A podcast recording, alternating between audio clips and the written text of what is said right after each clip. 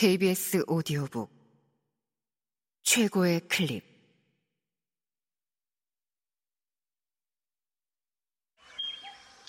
KBS 오디오북.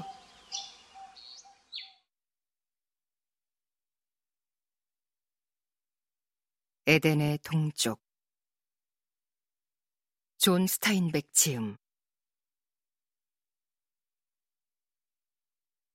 에덤은 바짝 타들어가는 입술을 침으로 축이고 나서 몇 번을 망설인 끝에 입을 열었다.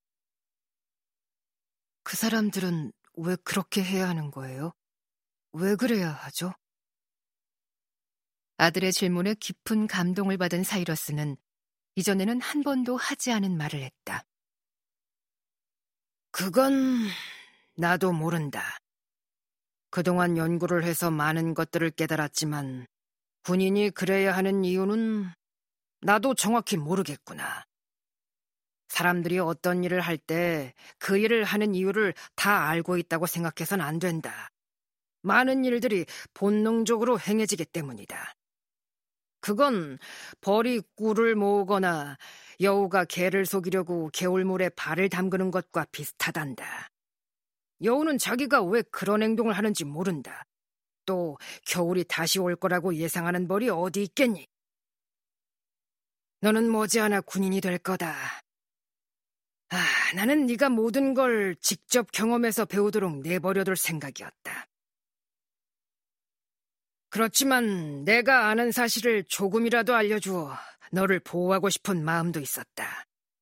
너도 나이가 찼으니 군대에 가야지. 가고 싶지 않아요. 애덤이 재빨리 대꾸했다. 넌 곧 군에 입대하게 될 거다. 아버지는 애덤의 말 따위는 안중에도 없다는 태도를 취했다. 그러니 당황하지 말라고 미리 일러두는 거다. 입대하면 맨 먼저 네가 입고 있는 옷을 벗길 텐데 여기엔 큰 의미가 있다. 옷을 벗김으로써 네가 인간으로서 지닌 존엄이라든가 위험 같은 걸 박탈하는 거다. 삶에 대한 신성한 권리니 남의 간섭을 받지 않고 독자적으로 살 권리니 하는 것들은 깡그리 무시되는 곳이 군대다. 군대는 다른 사람들과 똑같이 먹고 자고 배설하도록 만드는 곳이다. 옷을 갈아입으면 다른 사람들과 구별되지 않는다. 군복을 입는 순간 너는 이게 나다, 나는 타인과 다른 별개의 존재이다 라고 주장할 만한 쪽지 하나 가슴에다 꽂는 것조차 허용되지 않는다. 가고 싶지 않아요. 애덤이 말했다. 아, 군에 들어가서 조금만 지나면. 사이러스가 다시 입을 열었다. 다른 사람들이 생각하지 않는 일은 너 역시 생각하지 않게 될 거다. 남이 하지 않는 말도 하지 않을 거고, 또 남이 어떤 일을 하면 너도 따라할 수밖에 없을 거다. 거기서는 누구든 남과 다른 행동을 하면 위험해진다는 걸 깨닫게 된다. 뭐랄까. 아, 그런 사람은 생각과 행동이 같은 집단의 위협적인 존재로 여겨지는 거다. 만약 그렇게 하지 않으면 어떻게 되죠? 애덤이 끈질기게 물었다. 그래, 간혹 명령을 따르지 않는 사람이 있긴 하지. 그런 사람은 어떻게 되냐고. 집단 전체가 한꺼번에 덤벼들어 냉혹하게 이질 분자를 파괴해버린다. 새몽둥이를 들고 그 사람에게서 위험한 이질성이 빠져나갈 때까지 영혼과 신체와 정신을 두들겨 패주는 거지. 그래도 끝까지 굴복하지 않으면 강제로 더러운 바깥 세상에 내팽개친다. 자기들의 일부로 받아들이는 것도 아니고 그렇다고 자유롭게 해주는 것도 아니지. 그런 취급을 받을 바엔 차라리 그들과 섞이는 편이 낫다. 그들은 스스로를 보호하기 위해 그런 짓을 하는 것 뿐이다. 군대처럼 철저하게 비논리적이고 비상식적인 곳에서는 조직을 약화하는 그 어떤 질문도 통하지 않는다. 조직 안에서 생활하며 다른 것과 비교하거나 조롱하지만 않으면 서서히 그리고 확실하게 그곳의 이치와 논리 좀 끔찍하지만 어떤 아름다움까지 발견하게 될 것이다. 그 생활을 받아들인다고 해서 그 사람을 나쁘다고 할 수는 없다. 때로 그런 사람이 더 현명할 수도 있다. 아, 나는 그 문제에 대해서 오랫동안 고심해 왔다. 따라서 너는 내 말을 명심해야 한다. 개 중에는 군대 생활을 이겨내지 못하고 처참한 몰락의 구렁텅이에 빠져 스스로를 포기하는 작자도 있다. 그런 자에게는 내세울 만한 자아가 없다. 아, 너도 그런 부류의 인간일지도 모르지.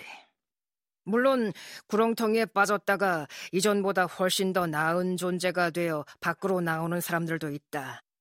그들은 보잘것없는 자만심을 버린 덕에 동료와 연대의 귀중함을 얻게 된 사람들이다. 밑바닥까지 떨어져 봐야만 상상보다 훨씬 더 높이 올라갈 수가 있는 법이다. 그렇게 되면 신성한 기쁨과 하늘의 천사 같은 동료애를 느낄 수도 있다.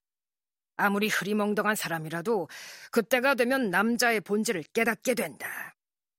그건 밑바닥까지 떨어지지 않고서는 절대 이룰 수 없는 일이다. 그들은 다시 집으로 발걸음을 옮겼다.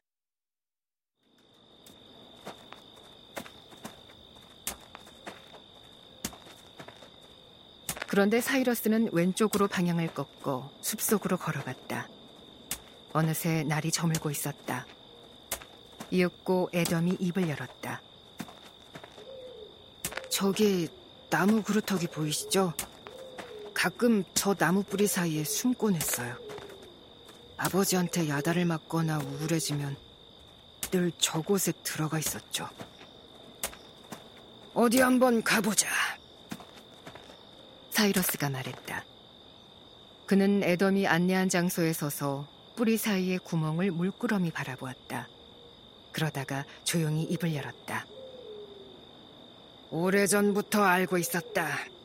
네가 한참이나 보이지 않으면 이런 곳에 숨어 있을 거라고 생각했지.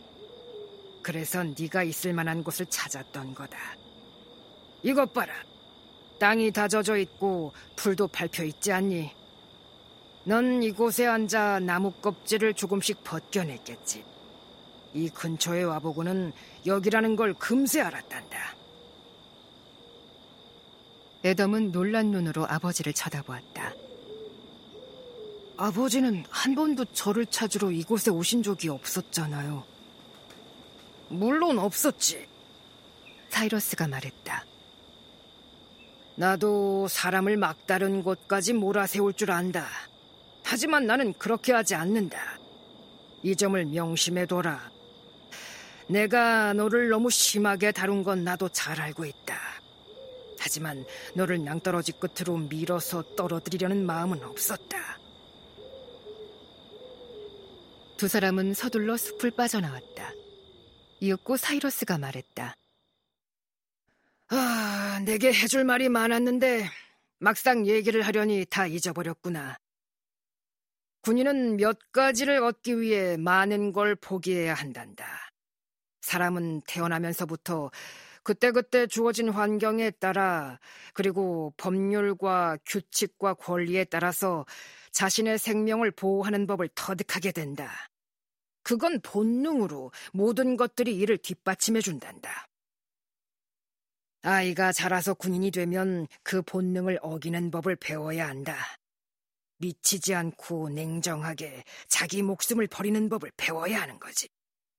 그렇게 할 수 있다면 넌 무엇보다도 값진 선물을 받게 될 거다.